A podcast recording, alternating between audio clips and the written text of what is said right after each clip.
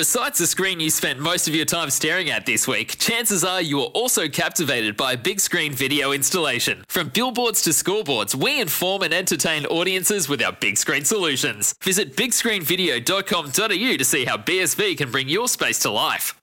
Welcome back. Hope you're enjoying the sporting capital. If you want to text in, 0433 98 11 16. Well, we're heading towards the business end of the VFL season, round 19 this weekend, and not all of the discussion has been around Damien Hardwick's behaviour last weekend in VFL circles. There's been a lot of action happening on the field as well that is looking very intriguing. And joining us to preview some of the matches this weekend is Channel 7 VFL commentator Nigel Carmody. Welcome to you, Nigel.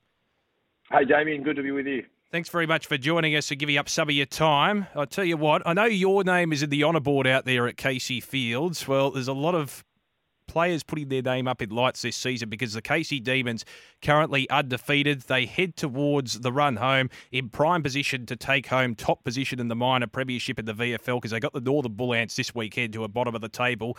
Can Casey go right through undefeated, do you think, and maybe pretty much match what Port Melbourne were able to achieve over a decade ago under the helmet with uh, Gary Ayres taking charge at that time. Well, that's the precedent, isn't it? There is an example of a club who's been able to do it. A lot of talk, even amongst AFL circles at the moment, of whether a team like a Geelong wants a loss going into a final series, but the counter argument is always that you don't flirt with your form. They've put together a fantastic season that's been in the face of obviously a few injuries and, and a bit of constant change, but I think they've managed to form the truest alignment there is, I suppose, in terms of they've got fantastic VFL listed players. They get incredible surface out of Munro and, and some of even their younger players like George Gray and that that have come through yep. their program in their last couple of years. And I don't think you ever see any wavering of effort from the, the Melbourne listed players who are there. And they've clearly got a lot to play for with potentially AFL finals call ups ahead of them. So look, they're they're well placed as anyone to run the table, but I think for anyone who's been involved with Casey since the move out to Cranbourne in 2006, and more recently under the Melbourne alignment, they've made grand finals in 2016 and 18 and left with nothing to show for it apart from yeah. reflection of making a grand final. But it's time for the football club to hopefully get some silverware, and they're as well placed as ever. Yeah, absolutely right. Kade Chandler was fantastic again on the weekend. He's been ultra consistent. He kicked four goals in the wet in what was a low scoring game against Footscray at the Whitten Oval last week. And be interesting to see how he finishes off the home and away season. Couple of matches which have finals ramifications, and hopefully we come into that final round with plenty of permutations on the ladder, Nige. One of the matches this weekend which has ramifications is Collingwood versus Southport. First of all, great to have footy back at Victoria Park. There was a round one game which I think you were at when Collingwood played Box Hill at that venue. Since then, Collingwood have played their home games at the AIA Centre. Crucial game for the Pies to try and solidify a top eight spot. Southport have been probably the main danger to Casey on the table. They'll probably finish in second spot the way things are going, but the Pies could snag an upset at their spiritual home. Yeah, not beyond the realms. I think it's great scheduling anytime we're seeing footy at Vic Park and with Collingwood playing Port Adelaide in the AFL on Saturday. If you're a Pies fan, but I think anyone heading to the G, nothing better than getting to the the 10:30 start at Vic Park, seeing a really high standard game of VFL footy, and then pretty easy train trip from Vic Park to yeah. Jolimont to get off there and then walk into the MCG and, and see two really good games of footy for the price of one.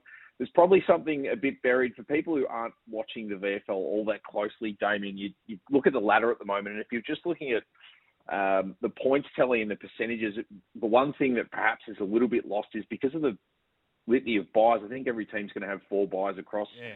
the season. We've got a few clubs that have still got four home and away games remaining, but most of them have three. And there's three teams in the eight at the moment that have a full suite of four games remaining. Brisbane third, Sydney fifth, and then significantly Collingwood in seventh. So they have Southport this week. They then host the Seagulls, and then you know, final shaping matchups in the last couple of rounds for them with Sydney and Carlton. So Collingwood sit on nine wins at the moment. Again, not beyond the realms, given there's only a gap between uh, Brisbane, who've played 14 games on 40 points at the moment, and the Suns in ninth position, who've played 15 games on 36 points. You got one game, but a, a little bit of variance in how many games are left for clubs between third and ninth.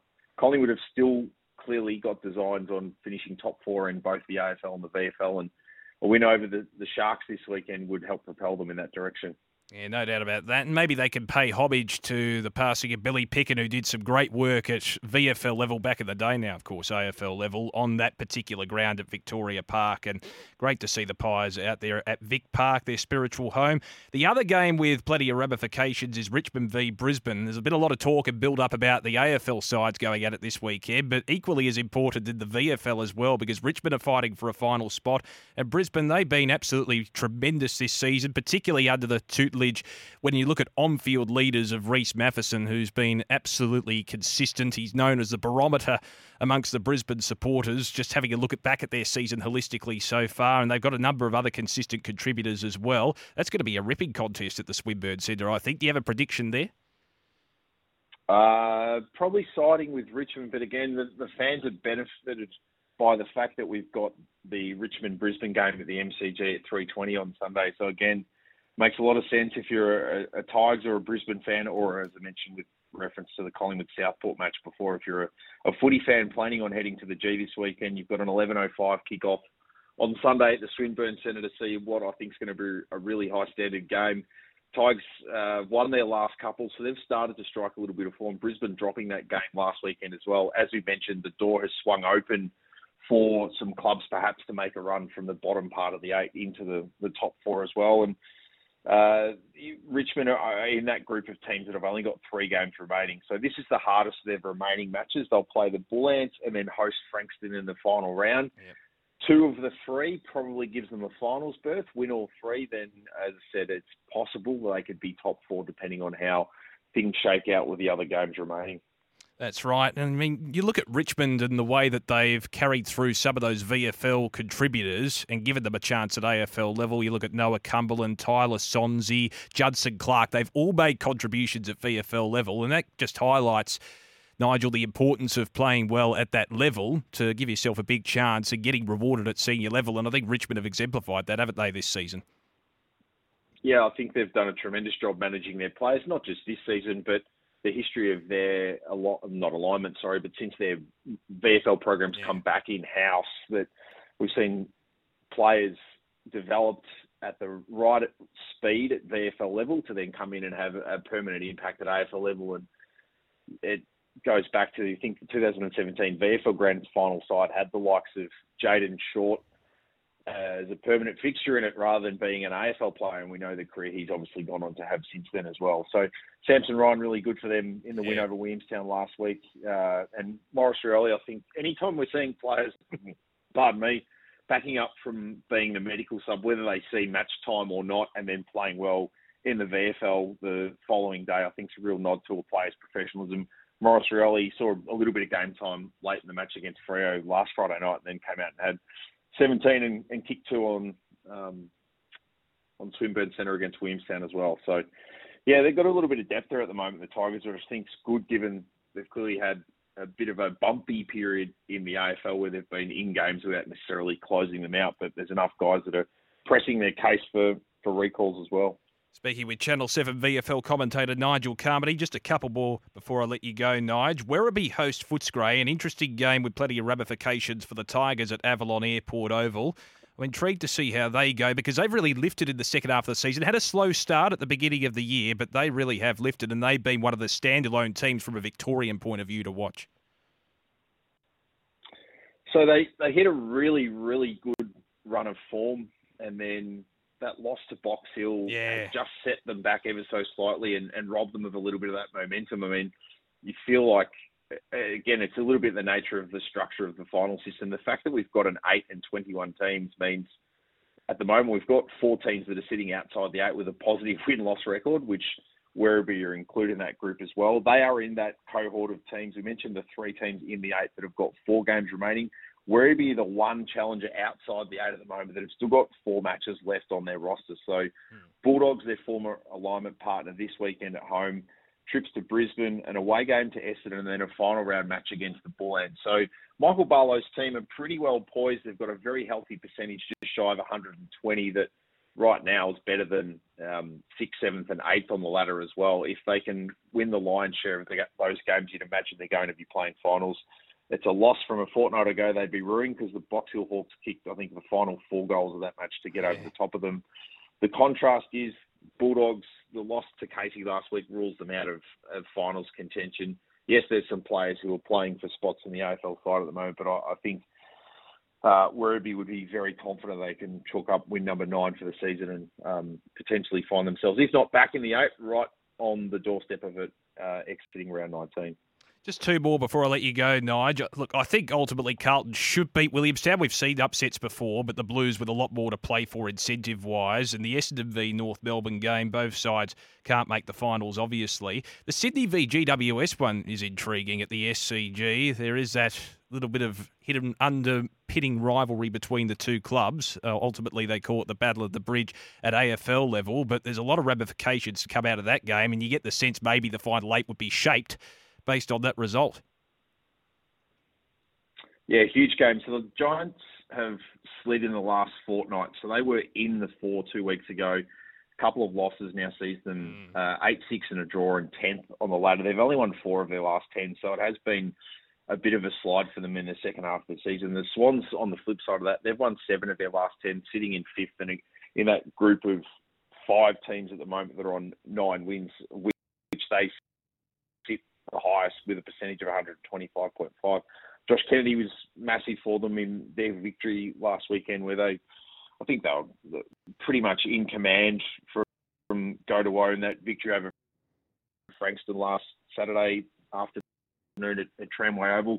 They're really well poised, and I think this is probably something we can start to cast our mind forward to to the final series. It's going to have a bit of a different look to it. First time since the VFL has, I guess, brought in the Northern States teams and the teams that have previously competed at NEAFL. You've got Southport, the Lions, the Swans, and then potentially the Suns and or Giants in contention as well. We're probably going to see, you'd imagine, uh, at least a qualifying final for Southport played interstate, unless something crazy was to happen to their form in the ladder in the next couple of weeks. And who knows, potentially another final at some stages, perhaps interstate through the final series as well, which adds, I think, a really interesting dimension to it. Not only that we won't necessarily have all four games in Victoria on week one of the final series as we've become accustomed to, but the added factor now of teams having to travel during the finals, which previously hasn't been something that clubs have had to factor into their September preparations, will be, I think, something else that adds a layer of interest. That's right, and Southport do have a very strong following at home, and you see some of their home games, and they do get pretty good crowds. So it'll be interesting to see whether the local community up there in Queensland embrace it. And just a last one to finish off with, Nige. Geelong play Coburg. It's been a relocated game from GMHBA Stadium to Mars Stadium in Ballarat. I know Geelong probably are the better side on paper. They have that AFL alliance, as we know, but I wouldn't rule out maybe a Coburg upset. Coburg have been known to cause the odd upset. They did so a few weeks ago against the Gold Coast when I think the Suns had about 18 AFL listed players playing in that lineup. And they have some pretty exciting players too. I've enjoyed watching the likes of Boucher, Dintino Sante, Ryan Exon as well, who's been a phenomenal spiritual leader at that club. Do you think they could cause an upset, the Lions? Yeah, they definitely can. I mean, you come back through their form, they were competitive in that loss to Sandringham at, uh, at home a couple of weeks ago prior to their bye. They pushed Carlton in round 14. Our broadcast game at Piranha Park in round 13 against Richmond, they were they were really competitive, and I don't think the final scoreboard, uh, not dissimilar to the Bull Ants' performance against Box Hill in our broadcast match last Sunday. There's some of these games where the lower rung standalone teams have ultimately dropped games by somewhere in the vicinity of you know six to eight goals, but it's only really blown out in the latter stage of the game. And uh, Andrew Sturgess, I think, has done a tremendous job with that group this year. And yeah, you reel off some of the names that are, uh, played some good footy. They've them and the Bull Ants are just start. Like it's a bit of a journey for them that it might take two or three years, but I think we're going to see them hopefully be finals teams in time if they can maintain the core of what they've got. And I think the other thing they're doing really well at the moment is forming really strong alignments with clubs, whether it's in the Northern Footy League, which is more so for the Bull Ants than Coburg, and then Coburg delving into that territory, but also have got a pretty strong complement of players in the Essendon District Football League.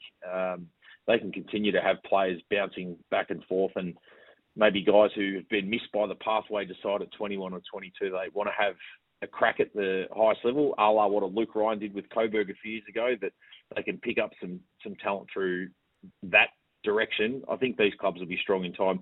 Coburg's three and eleven on the season, but a percentage of sixty eight, I think, is perhaps the pointer to how competitive they've been. Well, Nigel, really appreciate your time. Best of luck for the rest of the home and away season as well with the coverage via Channel 7's VFL telecast. All the best. Thanks, Damian. Just a quick note on that. A break for us for the next couple of weeks. Nothing this weekend with the Com games, and then the next broadcast game will actually be Saturday week. So not a Sunday game, a Saturday game, and that'll yes. be Frankston and the Box Hill Hawks down at Skybus Stadium. Want to witness the world's biggest football game? Head to iCanWin.com.au, predict Australia's score with a crystal ball, and it could be you and a friend at the FIFA World Cup Qatar 2022 semi finals, all thanks to McDonald's. Maccas, together and loving it. TNCs apply.